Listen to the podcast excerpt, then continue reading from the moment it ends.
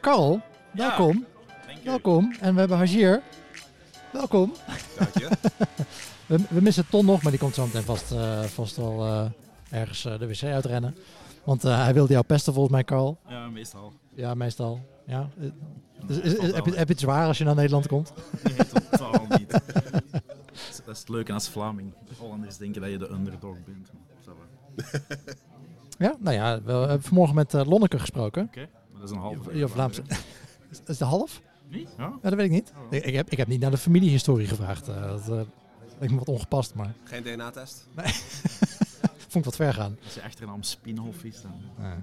Maar eh, Carl, laten we met jou beginnen. Wat kom je, kom je doen vandaag? Geen idee. Oké, nou, dat was Carl. Hajir, wat kom jij doen vandaag? Je hebt de, se- je hebt de sessie. Heb je die al gehad? Of eh, je moet Eh, nog? Ja, ja, de sessie is net gebeurd. Het was heel mooi. Eh, ik heb eigenlijk gesproken over onderzoeken die ik doe bij Optimizing. Ja. Dus we hebben gekeken naar 100.000 testen die klanten gedraaid hebben. En eigenlijk wat voor gedragen leiden tot echt succes. Dus ook echt hoe pas je data toe op het gedrag van experimenteren. En dat is voor mij echt wel een beetje mijn passie. Het optimaliseren van optimaliseerders. Ja, de- dus de vraag is, jij, jij kan zien door al die testen die jullie bij Optimize doen, al die partijen. ehm, ja, ja, wat maakt iemand een goede tester? Wereldwijd hebben jullie die data natuurlijk ook. Ja, absoluut. Nou, En, en nou, vertel. Wat, wat maakt... Met genoegen. Nou, ik denk het komt eigenlijk op een paar dingen neer. Dat echt heel belangrijk zijn. En ik denk, er zijn heel veel dingen die belangrijk zijn in testing. En ik kan vaak niet meten hoe goed zijn bedrijven in de analyse. En ik weet gewoon, een goed experiment is gebaseerd op echt goed onderzoek. Uh, wat ik vaak zie in de testen die je executeert, dat is um, iets dat heel belangrijk is, is veel variaties testen. 80% van alle testen wereldwijd is A versus B. Je hebt gewoon één idee, je test het uit, werkt het ja of nee. Maar Ja. het probleem is aan het einde van de dag, wanneer zo'n test verliest, dan weet je niet, was mijn idee verkeerd of heb ik gewoon de verkeerde vorm geïmplementeerd. En bedrijven die vier of vijf variaties testen, nou dat is echt ownership. Je bent niet verantwoordelijk voor een stempeltje, ja, deze test werkte ja of nee. Weet je, computer zegt ja, computer zegt nee, maar. Oké, we hebben de filter uitgeprobeerd. Hij heeft verloren. Maar, het lag, maar de filter is gewoon niet belangrijk voor klanten. Want we hebben hem boven geprobeerd, we hebben hem links geprobeerd, we hebben de orders aangepast. En niks maakt het verschil. En dan heb je echte inzichten, wat doe ik hierna? Wanneer je A versus B hebt, dan weet je dat gewoon niet. En wij zien dat mensen met meer variaties niet alleen vaker winnen, met echt eh, ook statistisch significant betere resultaten, maar dat ze ook grotere wins hebben. Dus ik heb dit bij een paar mediabedrijven uitgeprobeerd. We hebben ze geadviseerd om van gemiddeld 2,5 variaties naar 4 variaties te gaan. En hun succespercentage ging omhoog, de grootte van de winnaars ging ook omhoog en het hele eh, platform deed gewoon 40% beter, gewoon per experiment, op de grootte van de impact. Dus dat was gewoon prachtig om te zien. Dat komt keer op keer terug. En zo zijn ook vele andere. Maar een hele belangrijk is, als je wilt testen, je moet creatief kunnen zijn. En als je maar één variatie hebt, is dat gewoon niet mogelijk. Nee. Niemand gaat alles gokken in één variatie. Je moet gewoon ruimte hebben voor Het zou ook risico. straf zijn als je eerste idee altijd je beste idee is natuurlijk. Je moet gewoon durven blijven doortesten. Zelfs als je een fantastische winnaar hebt. Het zou ook straf zijn dat dat je beste idee al was. Dus je moet gewoon... Ja, het is eigenlijk heel arrogant om dat te denken dan. Ja, en dat is wat heel veel mensen in het begin wel vaak Ja. doen. Oh, we hebben een winnaar. Oké, ja, next. Nee, nee.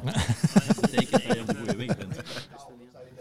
Het, enige nadeel daaraan is natuurlijk, je moet wel genoeg verkeer hebben. Voor Of je, je moet bereid zijn om langer te wachten. Ja, en dat is denk ik wel, Ja. wat jij zegt is inderdaad multivariate, verschillende dingen tegelijkertijd. Daarvoor moet je al wat verkeren, wat in België niet altijd zo vanzelfsprekend is, in tegendeel zelfs. Maar dan kan je wel zeggen, als je op de goede weg bent, van we doen nog eens en nog eens en nog eens. Want ik denk, alles kan altijd Ja. beter. Ja, dat doet mij trouwens denken dat je meerdere varianten moet hebben. Ik heb een paaseitje meegenomen. Ik heb, ik heb expres voor jullie meer, meer dan twee varianten eh, gedaan. Dus ik eh, ben heel benieuwd. ik ben eigenlijk wel benieuwd. Wat, wat verwachten jullie bij elke kleur? Ja, wel, dat is gewoon... Sorry, maar Want, want we- voor, voor de mensen die het natuurlijk niet kunnen zien. We hebben paaseitjes. Ja. We, hebben, we hebben rode, we hebben blauwe en we hebben... Dus een Geel? normale mens, zoals ik verwacht dat een wit velletje ook een witte chocolade-ei is, Ja. en waarschijnlijk is dat niet het geval. Ik denk heb ze niet opnieuw ingepakt. Ik dat- Wauw, kijk eens, zo'n verwachtingspatroon ingelost.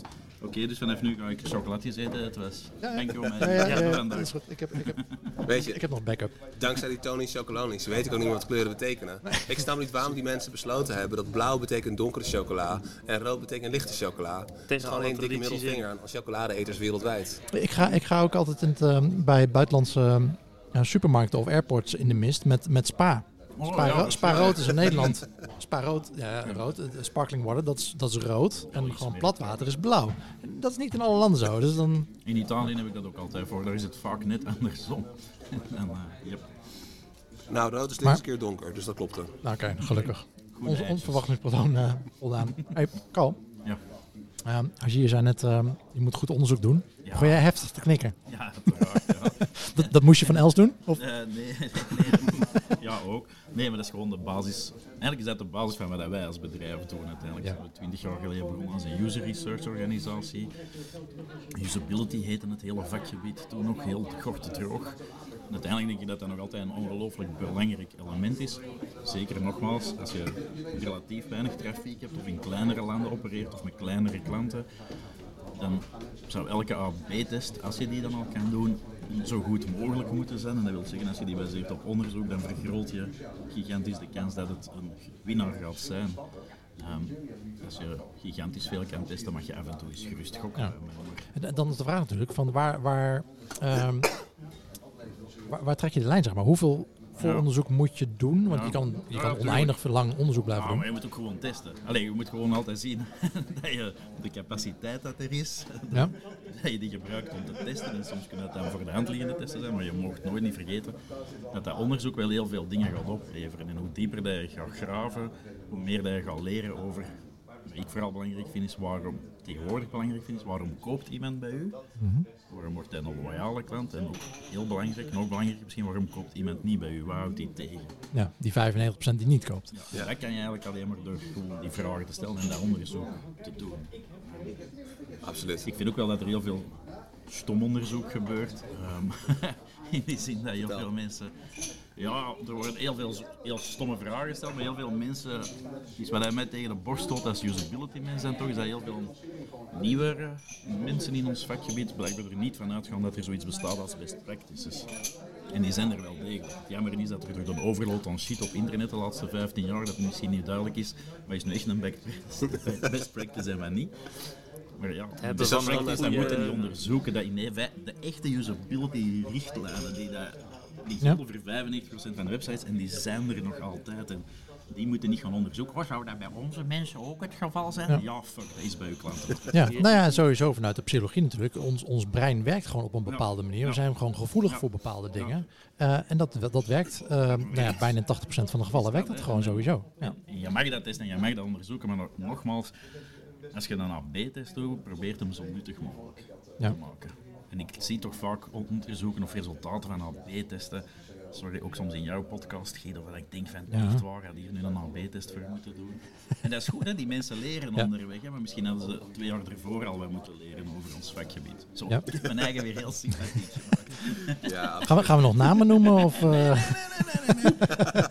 Bart, je had een vraag? Nou, eh, de- eh, ik vroeg me af hoe je dat, of je zulke dingen ook terugziet vanuit Optimize. Eh, dus, dus of er, eh, of er veel testen worden gedaan waarvan jullie misschien dan aan de achterkant afvragen van ja, heeft, hè, zou je deze wel moeten draaien? Of dat misschien wel de helft van alle tests iets is waarvan je zegt ja, oh, ik, heb hier, ik heb hier heel veel data over. Eh, daarom. Nee, ik, ik, stop een paar, ik start bij een paar punten. Eentje wat ik bekeken heb is, weet je, hoe waarschijnlijk is het dat een bedrijf gaat winnen per experiment? En dan kijken naar build with data. Hebben ze analytics? En dan hoe goed is die analytics? Hebben we het over, weet je, old school reporting zoals Google Analytics? Hebben ze, weet je, heatmapping tooling zoals Clicktail of Hotjar? Hebben ze echt advanced analytics, wat ik dan binnen zie als eh, een beetje de amplitude, de full stories, de quantum metrics? En je ziet gewoon een stapsgewijze verbetering per experiment. Bedrijven met betere analytics presteren gewoon beter. En dat is, je kan gewoon niet datagedreven zijn als je geen goede data hebt. Het is gewoon zo simpel. En wat ik zo vaak zie bij klanten is, dan komen ze aan met een experimentidee. Het is heel vaak gewoon, ja, ik keek naar Walmart en ik zag deze feature en wij willen hem ook. Maar wat ik keer op keer zie is, de beste testen voor ons tenminste, onze methodologie is, start bij de pijnpunt. Wat is het irritantste voor je klant op dit moment? Waar reageren ze het heftigste op? En zelfs al kan je alleen maar een pijnpunt simplificeren, leidt het niet tot conversie. Je bouwt gewoon een soort van karma. Elke keer dat je irritatie uit de klantervaring weghaalt, dat is net een stukje extra energie, net een stukje extra attentie dat overblijft, dat je in een volgend experiment kan monetiseren. Dus zorg er gewoon elke keer voor dat je de klantpijnpunten fixt en niet start bij een oplossing waar je passie voor hebt. Want dat is gewoon, daar ga je gewoon veel te vaak de mist in. Optimaliseren op karma. Dat is, Dat is de volgende metric, daar zijn we nu, zit op de roadmap. Hey, maar je zegt net, eh, al, dat, al dat soort ehm, eh, nou, tooling die je bijvoorbeeld ziet op de, op de website van de klant, dat, dat heeft eh, dat is indicatief voor hoe succesvol hun, hun programma is. Absoluut. Maar eh, dan gaat hun succesratio per test omhoog. Ja. Eh, maar we zeiden net ook in, de- in de vorige ronde met eh, andere sprekers van, oké, maar als je succesratio te hoog is, dan, dan test je eigenlijk te weinig spannende dingen. Dat is ook weer niet goed. Nou, Als je, als je, als je meer dan 50% succesvolle testen doet. Daar, dit hangt een beetje vanaf. Kijk, als je meer variaties test, dan test je meer spannende dingen en gaat je succesratio omhoog. En ik denk hoe beter het onderzoek is, hoe beter gevalideerd je ideeën zijn voordat je eraan begint. Dus nou, dat vind ik Dat ook is goed. Dus, dus je hebt meer varianten, maar eh, en dan eh, overal je test per test, zeg maar, per experiment, gaat je succesratio omhoog. Ja, maar ik geloof heel sterk in, je moet risico in je testingproces hebben. Als jij aan het testen bent wat er op 20 andere websites zit, ga je nooit de needle verbeteren. Dan gaat het echt niet bewegen voor mensen. Je moet echt nadenken. Kijk, als je A versus B test, je hebt één kans voor succes. Dus één idee dat vaak management ondersteunt. En het is laag in risico, of het is designed by committee. En daar zit geen passie in. Maar als je echt vier tot vijf variaties test, dan heb je een idee dat iemand in management wil. Je hebt een variant van een team, een creatief idee van een UX-designer, een shoot for the moon idea. En hoe groter je portfolio, hoe meer risico erin komt, hoe groter dingen die je kan testen.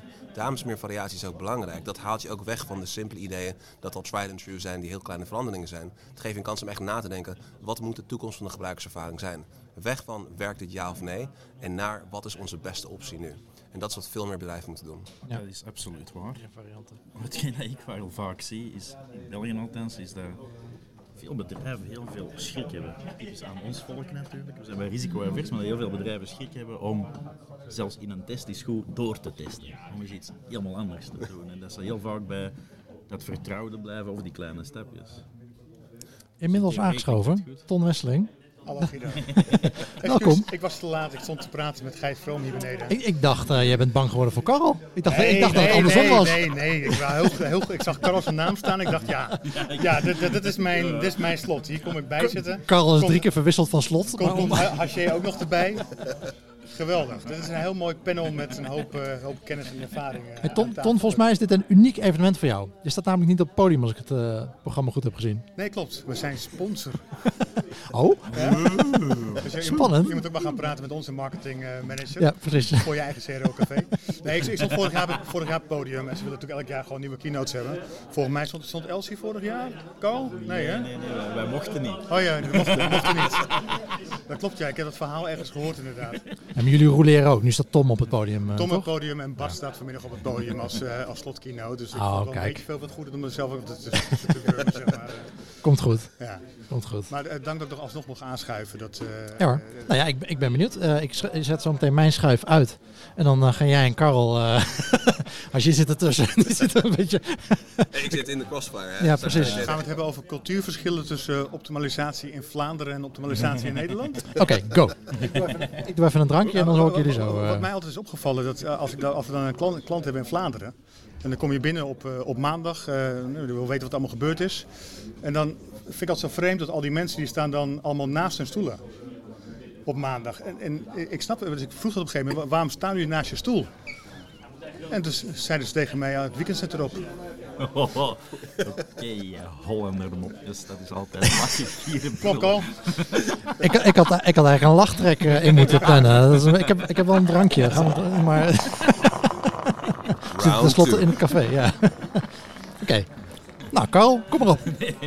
Geen Hollander mopjes. Het is, het is heel, heel, heel flauw. Dat, eh, eh, we, kennen, we kennen elkaar allemaal natuurlijk als een, eh, als een, eh, als een geweldige podium, eh nou, moet ik zeggen, tijger, Beest. beest. Eh, die daar altijd een geweldig verhaal vertelt, eh, wat hij on- enorm goed delivert. Eh, met heel veel humor erin. Eh, Maar inhoudelijk... in- inhou- inhoudelijk ook goed. Maar het is, eh, de, het is, het is echt onwijs goed ingestudeerd. Daar heb ik al onwijs veel respect voor. Ik heb daar, ik heb daar zelf niet, eh, niet, niet de energie voor om het zo voor te bereiden. Maar het leuke is als je dan Carl overvalt met een mopje en hij moet zelf een mopje eruit gooien. Dan lukt dat niet. Nee, mensen denken altijd dat ik heel grappig ben, maar ik moet meestal heel erg nadenken over dingen. Nou, Maar inderdaad. Ton noemde al even je sessie, gaan we het zo over hebben. De- Die sessie gaat over hoe overleven in het tijdperk van AI, voice en hyperpersonalization. Alsjeblieft. Ja, dat is een hele mond vol. Ja. Maar Carl, eerst wil ik even weten, jij, jij komt eh, net terug uit Afrika. Ja. Dat is niet de eerste keer dat je daar bent geweest volgens mij. Nee, ik ga daar heel af en toe... Voor de mensen die het niet weten, vertel eens even wat je daar de helft van het jaar doet. De helft van het jaar niet, maar ik zit er wel meestal een maand of twee per jaar. Ehm, ja, ik ben in bepaalde delen van Zuidelijk Afrika mijn hart verloren. En als hobby heb ik fotografie. Als ondernemer probeer ik met mijn hobby's geld te verdienen. Usability en conversieoptimalisatie is daar eentje van. En ik organiseer eh, één of twee keer per jaar een fotoreis naar Namibië op dit ogenblik. Dan neem ik een uh, bende Nederlanders en Vlamingen mee. Ja. Mijn favoriete plekjes daar. Zodat jij kan foto's uh, fotograferen. Ik kan fotograferen. En... Wel, ik, een van de dingen die dat ik recentelijk heb ontdekt is wat drijft mij in al die dingen. En ik denk dat dezelfde reden is waarom ik graag op een podium sta. Is dat ik dat wel leuk vind om mijn passie te delen met mensen. Ja. Wat dat niet wil zeggen dat ik de beste CRO-mens ben. Ik ben zeker niet de beste fotograaf. Ik vind het gewoon leuk om kennis en passie te delen met mensen. Ja, en dat is aanst zo aanstekelijk dat je mensen zover krijgt om met jou naar Namibië te gaan. Ja, dat vind ik dan wel een van die heel straffe verhalen. Want ik ben absoluut geen reisbureau, dus ik heb gewoon één klein websiteje. Die reis kost behoorlijk wat geld. En een van de dingen die mij dan weer altijd verbaast, maar dat betekent ook wel dat ik mijn job redelijk goed doe, is dat er elk jaar dus effectief dan 13 mensen meegaan die mij nooit op voorhand hebben gezien en die wel letterlijke duizenden euro's Ja. betaald hebben. En dan gaan we een week, twee weken, hoe lang? We eh, 16 dagen naar Afrika. Dus ik vind het op zich wel straf dat je mensen eigenlijk op die manier ook wel kan overtuigen. En niet alleen voor een groot toiletpapier online te kopen of basic stuff, maar inderdaad dingen van 6.000, 7.000 euro. Ja. En ehm, ehm, Ja, Deze- Deze... er in Nederland met vol tanden. Dat gebeurt niet vaak. Ja, ik, ik, ik, Nou, ik- ik- ik wil wel inspringen op een stukje, stukje passie. Ehm, de- de- de- ik ben net terug uit, eh, uit Texas. eh CXL Live Congres is daar geweest. Ja. Natuurlijk een mooi, mooi verhaal had op het podium. En ik heb in de aanloop naar het congres heb ik veel gesprekken gehad met Michael Aakaart. eh, vroeger van Unbound. Tegenwoordig is, hij, is hij weer freelancer. Doet heel veel sprekerstraining. ah, ja. Dat heb ik nodig, Carl. En heeft meegedacht over mijn, over mijn verhaal. En we kwamen eigenlijk steeds meer richting het congres tot de kern. Eh, waar een, een heel interessante eh, valkuil zit in de hele CRO-wereld. In waar wij zelf eigenlijk achter denken te zijn gekomen. Is dat we, eh, zoals we hier zitten ook, staat op het podium. Ik vind het mooi podium te staan. Podium, ik vind het zelf ook mooi podium te staan. En dat is een soort van gevoel van toch trots. Hè? En, en mensen overtuigen van dit is echt, dit vak, dit, dit, dit moet, hè, zo, zo moet het. Ja. En in de groei van, van CRO toepassen in bedrijven, het begon al als één persoon. En toen zijn we naar een team gegaan en dat team was onwijs goed. En dat, en dat, dat team probeerde andere mensen te overtuigen dat ze ook zo moeten werken. En die zijn heel trots en die wijzen heel snel op fouten die die teams maken. Ze hebben heel veel pride. Alleen als je de hele organisatie wilt meekrijgen in die manier van werken, moet je veel meer humble zijn. Humility is daar veel groter groet. En het, het gek- gekke contrast is dat wij als CRO-experts, of hoe, hoe we ook gezien eh, worden of, of, of willen worden, eh, heel erg juist de, meer bijna op de apenrol staan en, en, en met heel veel trots alles vertellen en mensen vertellen hoe het moet. Terwijl misschien de volgende generatie die CRO echt volledig in de organisatie moet krijgen, wel mensen zijn die, die, die, die soft skills hebben en veel meer anderen enabelen om het, om het mogelijk te maken en het faciliteren en democratiseren. En veel meer op de achtergrond de, de mensen in gang laten gaan. En, en, en zi- zijn wij dan wel de juiste mensen? We zijn denk ik heel goed om mensen overtuigen dat dit een, een gouden eh, vakgebied is. Maar om het echt in de organisatie te krijgen, eh, mis ik heel veel uh, verandermanagement kennis in, eh, in, in ons vakgebied. En dat is een zeer belangrijke, absoluut. Dat herken ik ook heel erg. Dus een van de dingen dat wij ook tegenwoordig steeds vaker tegen bedrijven zeggen is... Wat je echt moet doen om een experimentatie succesvol te maken... is niet denken dat je de beste wetenschapper bent... maar denken dat je het beste laboratorium bouwt. Dus hoe zorg je ervoor dat je een omgeving creëert... waar mensen hun beste werk in kunnen leveren? Ja. Dat ze risico mogen nemen, dat ze begrepen worden... dat ze de juiste tooling en de resources hebben om succesvol te kunnen worden... en dat ze ook dit in hun workflow kunnen toepassen. En binnen testing, we, zijn, we komen allemaal van de fase dat experimentatie eigenlijk door kleine teams gedaan werd. Die was drie tot vijf man, had enorme resultaten en de beste experts hadden enorme impact. Maar voor een organisatie dat met 50 teams werkt, het is een totaal andere gedachtegoed. Wanneer ik bijvoorbeeld met Microsoft of IBM aan het praten ben, ze hebben het over, Microsoft heeft 40 teams. IBM heeft nu bijna duizend digital marketers die aan het testen en personaliseren zijn. En daar gaat het echt om hoe bouwen wij een proces dat schaalbaar is, maar dat mensen ook inbegrepen worden. Dat er coaching is, dat er intern onboarding is. En dat je echt niet nadenkt van, nou, ik ben de VP, ik leid het initiatief en ik ben de ultra-expert. Maar ik bouw gewoon een goed laboratorium waar andere mensen hun beste werk in kunnen leveren. En ik blijf in de achtergrond en ik dek ze juist van de risico's van de rest van de business. Ja, wil- je één team hebben dat op 120% functioneert? Of wil je 50 teams hebben die op 75% functioneren? Volgens mij leveren die uiteindelijk meer output op.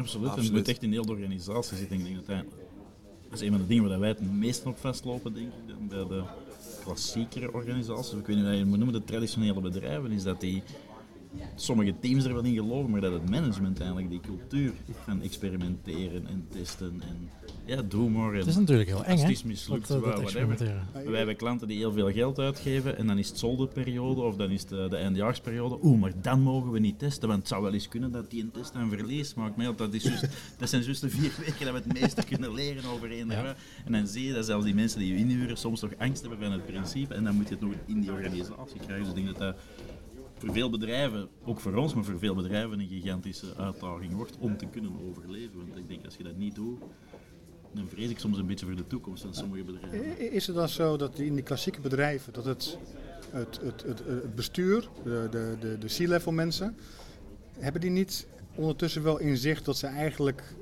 eraan onderdoor gaan en, en dat ze maar iets moeten gaan doen met digitale transformatie? Ja, maar ik, ik hou niet van het woord digitale transformatie natuurlijk, want dat vind ik eigenlijk een beetje bullshit. Ja, maar dit, dat soort bedrijven Ja. huren een McKinsey in om, om Ja. we moeten iets, we gaan er onderdoor, we worden ingehaald, links, rechts, onderdoor, bovenlangs.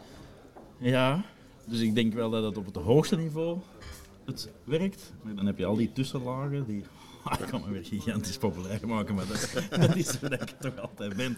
Dan hebben we die gigantische tussenlaag die eigenlijk in die tussenlaag gekomen is, in België althans, door heel vaak ja te knikken tegen hogere regionen en die nu eigenlijk schrik hebben om echt initiatieven Dus, te dus nemen. bo- Ouch. bovenin wil men heel graag. Ik denk op het allerhoogste niveau vaak wel. Hey, ik- Op- op- welke bedrijfsleider zou zeggen, hé hey mensen, we hebben hier een methode, we kunnen onderzoek doen en we kunnen elk idee dat je hebt testen en dan kunnen we ongeveer gokken hoeveel het al dan niet gaat opleveren. Welke bedrijfsleider zou dan zeggen, oh nee, ik geef toch maar liever gewoon mijn geld uit. Nou ja, bedrijfsleiders die eh, aandeelhouders hebben die eh, daar niet zo blij van worden of die meer zekerheid willen. Of, Ja, eh, maar dan voor mij is het echt zo die tussenlaag in organisaties die vaak niet echt een probleem is, maar die dat, ja, het misschien allemaal niet goed snappen of die een ander Ja. idee hebben van klantgerichtheid.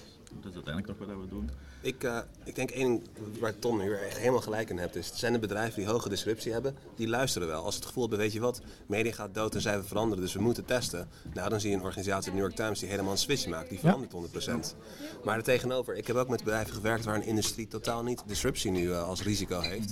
En die luisteren niet naar data.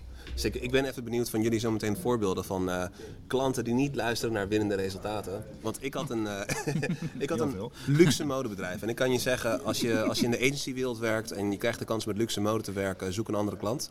Absoluut. Want eh, ik, ik, had, ik had één bedrijf, ik ga de naam niet benoemen, maar ze hebben een, het is een, luxe modemerk. En ze, de gemiddelde average order value is bijna 1000 euro. En ze hadden een categoriebalk met allemaal verschillende categorieën waarop kon klikken. Dus je had gewoon, weet je, shoes, je had dresses, je had jackets. En had je ergens een Italiaans woord. En ik begreep gewoon niet, ja, wat betekent dat in godsnaam? Dus ik klik er gewoon op en ja, het zijn gewoon handtasjes. Ik denk, oké, laten we dat zeggen. Handtassen in plaats van een Italiaans woord en een Engelse categoriebalk. Nou, wat leidt ertoe? Automatisch een winnaar. Weet je, gewoon no shit. Eh 20% meer omzet. En wat zeggen ze vervolgens tegen mij? Ja, wij willen dat wanneer mensen denken aan handtassen, dat ze aan het woord denken. Dan denk ik, nou, dat gaat nooit gebeuren. Je bent 50 jaar te laat, maar whatever. Laten we er icoontjes aan toevoegen. Dan snappen mensen tenminste dat. Nou, dat was 4% beter. Zij tegen ons, ja, maar we willen echt een plat ontwerp. Plat is een beetje waar de wereld naartoe gaat en dat is nou wat we nodig hebben. Dus ik denk, nou, deze mensen die luisteren naar data, probeer het nog een keer. Ik zet gewoon een rectangle, gewoon op de thuispagina met handtassen. Want ze snappen de categoriebalk toch niet. Klikken ze tenminste daar, komen ze uiteindelijk waar ze moeten zitten. Nou, die vonden ze wel mooi, prachtig. Maar ze wouden een grote hebben. Dus die ging beneden de fold. Dus het hele resultaat was dood.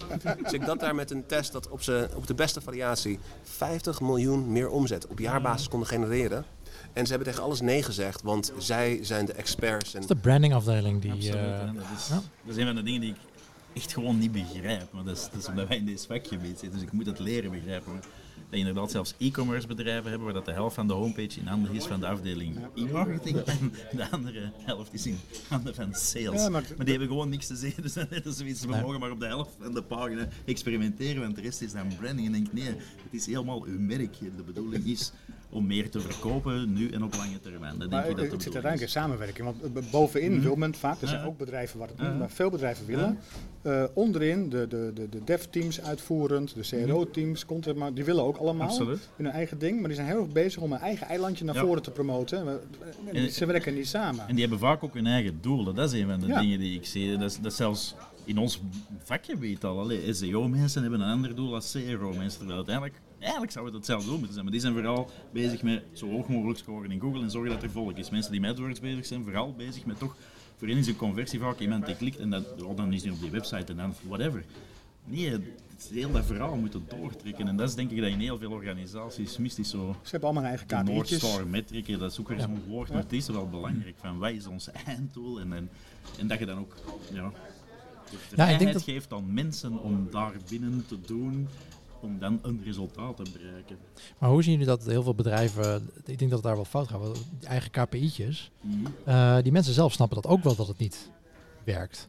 Ehm, net, net verteld bij, bij eh, de data die mensen hadden, die de e-commerce managers hadden, die ze elke ochtend kregen, hoeveel verkopen heb ik gisteren gedaan? Dat was het rapport. Ze hadden geen data van, van omzet, maar aantal verkoop, aantal boeketten. Dus waar ga je op sturen en wat ga je doen? Korting geven. Snappen ze zelf ook wel dat het niet handig is, maar dat is de data die jij elke dag krijgt, die jouw Ja. manager krijgt. Dus hoe, wat zijn de juiste, ja, hoe, hoe stel je die KPI's op voor, voor dat het inderdaad over al die kanalen heen goed gaat? Hoe doe je dat? Kip en ei verhalen. Want het kost tijd en resources om tot een hele goede overall evaluation criterion te komen. Dus er moet iemand akkoord geven om dat onderzoek te gaan doen. Ehm, en inderdaad, een bedrijf als Microsoft heeft dat voor elkaar, want die liepen dan met een Bing zoekmachine er tegenaan. Van oh, we hebben het relevance team, dat moet zorgen voor goede resultaten, dat mensen loyaal de zoekmachine gaan gebruiken. En we hebben het ads team, wat gewoon meer kliks, meer omzet moet binnenkrijgen. En hun KPI's waren tegengesteld. En dan moet je met een KPI komen, een, OEC, Overall Evaluation Criterion, wat allebei in zich heeft. Wat eigenlijk de afweging van wat is nu belangrijker, de lange termijn loyaliteit of geld nu. En wanneer slaat het om dat, dat geld nu toch belangrijker is en wanneer slaat het om dat relevantie belangrijker is. En dat kun je in een wegingsmodel neerzetten. Maar dat is een ingewikkelde KPI, waar je scorecards voor moet maken, waar je een data science team op moet zetten. Dus dat, dat, kost, dat kost wel Dat geld. zijn strategische, dat zijn strategische beslissingen die, je- die je neemt als bedrijf. Dat is niet iets wat je als conversieteam, dat is een, beslissing die je kan nemen. Dat doe je mee met het bedrijf. Hm? Dat doe je mee met het bedrijf of het Ja. bedrijf stuurt, maar het bedrijf... Ja, Soms zie je dat het bedrijf het wel wil en dan komen ze met die metrieken en dan denk je, nee, dat klopt niet. Hey, even iets heel anders. Ehm, hebben jullie gehoord van de, van de Detour Act? Ja. Het, is, het was wel twee dagen, ja, twee dagen geleden. Eh, Kevin Anderson die kwam er eh, net mee. Die, daar gaan we het zo meteen ook over hebben. Ik ben ook wel benieuwd hoe jullie erover denken. Deze Detour Act is ingediend door twee senatoren in de US. Ehm, als ik het even zo snel lees, het geldt volgens mij vooral echt voor de hele grote bedrijven. Ehm, en eh, ze willen onder andere dat eh, bedrijven elke 90 dagen gaan vragen aan consumenten: wil je in een experiment meedoen? en dat ze, dat, dus, dat ze daar dus eh, voor gaan opt-innen.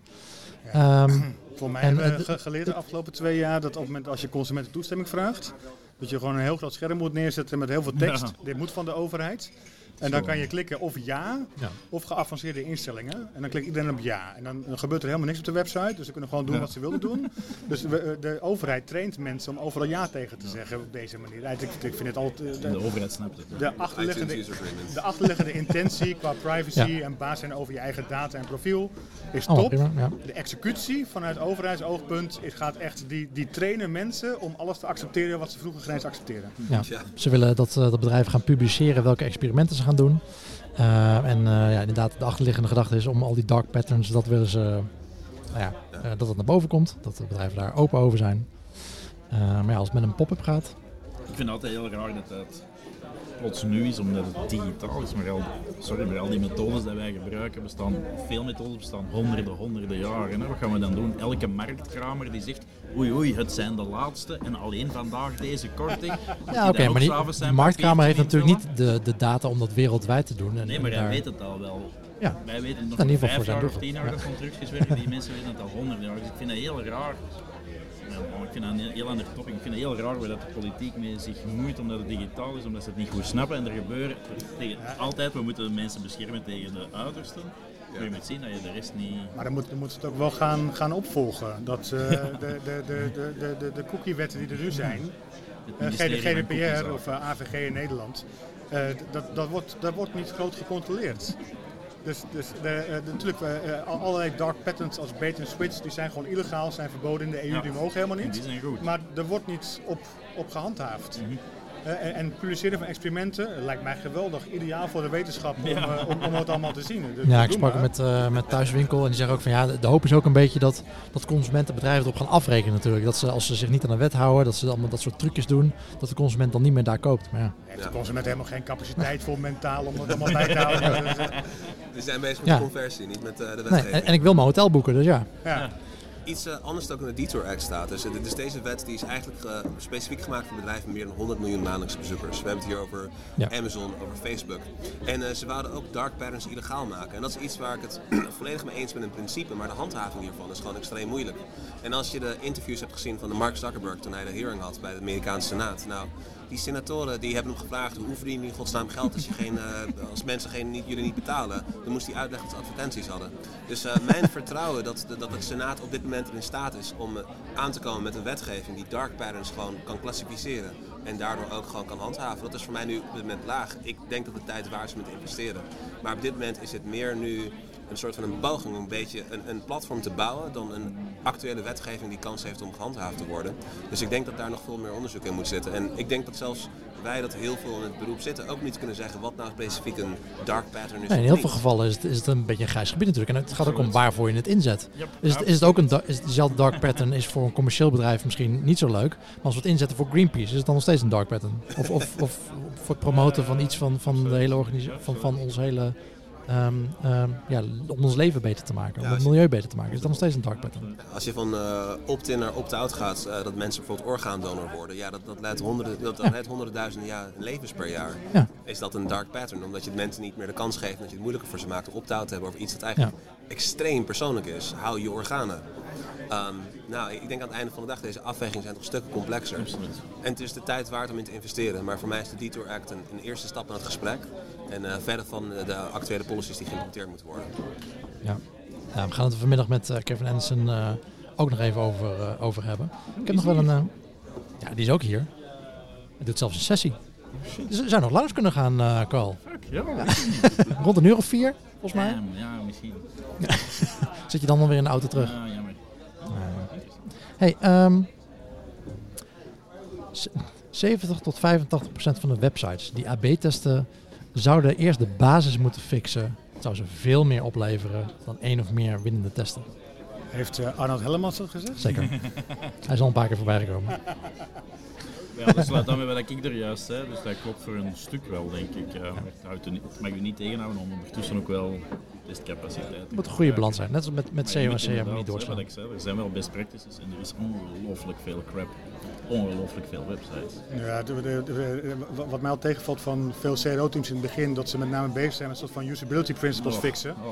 Die eigenlijk er helemaal niet fout, fout mochten zijn. Zoals van, we zijn een loodgieter die gaten fixt, Ja. die andere afdelingen hebben gemaakt die ze helemaal niet mochten maken. En best practices ben ik niet zo van, usability principles. Ja, die, die, die, die zijn er. Dus, dus, en als je dan in het begin daar misschien je CRO-team voor inzet om pleisters te plakken, of dat je naar de basis fixt. eh, de- natuurlijk, je organisatie moet klaar zijn om te groeien. Dus de basis moet goed zijn. He- he- helemaal mee eens, maar dat wil niet zeggen dat je moet gaan wachten tot de basis helemaal goed is. Het is wel een van de problemen in het algemeen, denk ik. Dat heel veel, dat is altijd met nieuwe technologieën, dat heel veel marketingmensen en heel veel bedrijven vinden dat kei tof iets nieuws. Nee, ik zeg nou niet AB-test, is het niet, maar het is oh, niet, ja, nu is het AI en personalization en er wordt een hoop geld ook weer geïnvesteerd in personalisatie. Terwijl je personalisatie doet op een website die niet slecht is, dan is het resultaat elke gebruiker een gepersonaliseerde Ja. slechte ervaring heeft. Maar het is altijd wel leuk om dat volgende te doen. En het is, er klopt wel iets gigantisch. De basis moet bij heel veel bedrijven nog wel gefixt worden. Niet alleen online trouwens, maar ook offline. En de manier waarop dat ze communiceren. Ja, maar- Carl, als, als dan alle bedrijven dat onterecht daarop inspringen, hoe overleven we dan in dat tijdperk van Wel, AI, voice en hyperpersonalization? Dat, dat, mijn beste vriend, is het grote geheim van de dag dat ik om twee uur zal onthullen met de nodige Je gaat er gewoon niks over zeggen. Met de nodige poeha. Inderdaad. Ik dacht dat Paul Jambers gestopt was ondertussen of niet. eh. Overdag is hij een fotograaf. S'avonds hij mensen om de tuin. Nee, nee. Ik- heb er nog een mooi filmpje van. Ja, ik heb ook. Ik, eh, ik, ik wil het. Oh jee. Nou, die delen jullie zo meteen wel even op Twitter, ja? ja, even tijd voor een pauze. Maar, maar d- sowieso, AI, eh, wat, gaan jullie, wat gaat Optimize daar eh, mee doen? Of machine learning? Wat zijn jullie daarmee aan het doen? Laat ik het zo zeggen.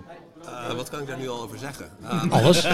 De volledige roadmap. Ja. We, we zijn met z'n vieren. Dus Ja, dat is je niet. prima. Dit. Dit is Ik confidentieel. zet, ik zet je microfoon gewoon even heel zachtjes. Ja, oké, helemaal prima. Dus ehm, ja, we, hebben nu gewoon een team van machine learning engineers. Het is een vrij grote investering. Eh, als we even focussen op personalisatie. Personalisatie is zo'n buzzword dat al jarenlang geroepen wordt. En toen we eerst met personalisatie aankwamen met Optimize in 2015, eh, we geloofden heel erg in de technologie. Maar we zagen dat gewoon de meerderheid van de klanten niet succesvol waren. Personalisatie is gewoon heel moeilijk. Dus we hebben heel veel jaar lang gekeken, nou, waar, waar ligt het nou in? Waarom zijn mensen zo succesvol met testen en zoveel minder succesvol met personalisatie? En het ligt hem eigenlijk op een paar punten. Nummer 1, bedrijven hebben geen goed overzicht van hun data. Ze weten niet wie hun klanten zijn en wat de segmenten zijn. Als je een bedrijf vraagt, ja, wat zijn je klantpersona's? Dan krijg je iets van een tv-marketeer. Ja, Cherie is een moeder van twee kinderen en zij wil haar kinderen naar dierentuin brengen. En dan denk je, ja, we zijn online gozer, wat hebben we hier in godsnaam aan? En dat was een rapport dat ik zag van een van de top consultancies ter wereld. En ik dacht, ja, dit, dit betekent niks in de online wereld, dank je. Of je hebt van die reporting segmenten. Ja, ik weet wie de klant is nadat ze betaald hebben. Nou, dat is 2% van je bezoekers. Goed, wat doe je met de andere 98? Dus wat we nu hebben uitgevonden is, uh, we moeten eigenlijk heel veel van het werk simplificeren voor mensen. Dus wij bouwen nu machine learning modellen die zelf automatisch op basis van klantdata uitvinden wat de verschillende customer groupings zijn, behavioral modeling en clustering doen, lookalike modeling en dan door middel van contextual bandits dat je gewoon een, eigenlijk je eigen variaties creëert en die worden automatisch naar de juiste doelgroepen gestuurd over de loop van de tijd. Dat is iets waar wij nu dat we aan het valideren zijn. Wij geloven dat dit de manier is dat personalisatie in de toekomst wel makkelijk wordt. Want we zien gewoon te vaak bedrijven willen personaliseren, maar ze hebben de data niet. Ze hebben niet data scientists om de juiste groepen te identificeren. En als ze over personalisatie hebben, dan denken ze, ja, wat is mijn nieuwe variatie? Maar niet, hoe maakt de targeting van het segment beter? Hoe gebruikt machine learning om meer mensen identificeren die er ook in zouden moeten passen? En dat zijn de punten waar heel veel mensen op mislopen. Dus we denken, wij hopen dat machine learning daar het antwoord voor is, maar dat moet nog gevalideerd worden. Wat ik je wel kan zeggen is personalisatie, zoals die dag vandaag wordt uitgeoefend, is voor de meeste bedrijven nog niet succesvol. Ik ken een paar bedrijven die geweldig in zijn, die hebben geweldige data, geweldige platformen en data scientists die dan niet eens helpen. De mensen die het niet hebben, die lopen gewoon mis. Ja, en ik denk dat de, de uitdaging zit in de, de meeste bedrijven dat ze niet in staat zijn om grote aantallen mensen te vinden die dit goed kunnen. Want als jij een goede data scientist bent, dan kun je ook bij Facebook aan de gang, je kunt bij Uber aan de gang, je kunt bij whatever groot bedrijf, bij Optimize aan de gang. En dan kan je een leuke baan hebben. Maar dan wil uh, Lando Green Parks wel ook zo iemand hebben. Ja. of of uh, blokker voor, uh, voor, de, voor de time being wil ook zo iemand hebben. En, en, die komen dan niet. Dus die, ik denk dat je daar ook naartoe moet. Dat je het heel erg centreert in van oké, okay, we hebben één heel goed kernteam. Waarvan elke discipline die we nodig hebben en het platform wat we, wat we erbij gebruiken, dat we daar echt goede mensen hebben zitten. Die het niet zelf gaan doen, maar die het mogelijk maken dat die andere mensen het gaan doen. Want het is een utopie om te denken dat, dat zelfs een bedrijf als ING denk ik in staat is om twintig hele goede teams te maken. Die dit allemaal beheersen en aan de data science snappen en AI kunnen toepassen. Dat echt kernteam wat andere enabled. Waar haal je de mensen vandaan? 100 procent. Ja, iemand moet die, die audiences bouwen en eigenlijk de platform bouwen waar de rest van de mensen aan kunnen koppelen. Dit is eigenlijk ook waarom in onze mening McDonald's Dynamic Yield voor 300 miljoen heeft gekocht. Ik denk niet dat McDonald's een softwarebedrijf wil worden vandaag. Koop je. Maar, koop je. Maar laat ook zien wat personalisatie waard is voor zo'n grote speler. En aan het einde van de dag, het was een talent acquisition. Kijk, de, de beste data scientist die wil ook niet per se voor McDonald's werken. Maar jij kent Dynamic Yield toch ook wel? En je ja. weet toch ook wel wat voor systeem ze hebben? Dat is gewoon business ruling. Ja, ja. Op, op, op client side. Dus ze hebben een leuke kiosktest gedaan met McDonald's. En daar hebben ze wat geld verdiend. Toen hebben iemand bovenin heeft een business case calculator gepakt. doorgerekend. Wat kan het allemaal opleveren als we het over al onze restaurants uitrollen? Ja, ja. Met, de, met deze techniek. En uh, uh, hoeveel kost het om het bedrijf te kopen? Want ja, iemand van uh, McKinsey had ingevleid als we digitale transformatie ja. moesten doen. Ja. Dus deze, maar gaat, gaat dit werken? Al, als het gaat werken, is het een, een, een geweldig example voor business case boeken voor de komende jaren. Dat ze dit hebben, zo hebben Oh, gedaan. Maar het kan ook een heel groot voorbeeld worden de komende jaren van een aankoop die echt uit paniek is gedaan en niks heeft opgeleverd. Ik vind het fascinerend. Dat, dat is de paradox. Ja, worden wel heel rap in de mond genomen. Ook, hè, de laatste tijd. Alleen, ja, ja. heel veel van die dingen die ik hoor, dan denk ik van personalisatie is voor veel mensen segmentatie en AI is ja, uit troontjes herkennen.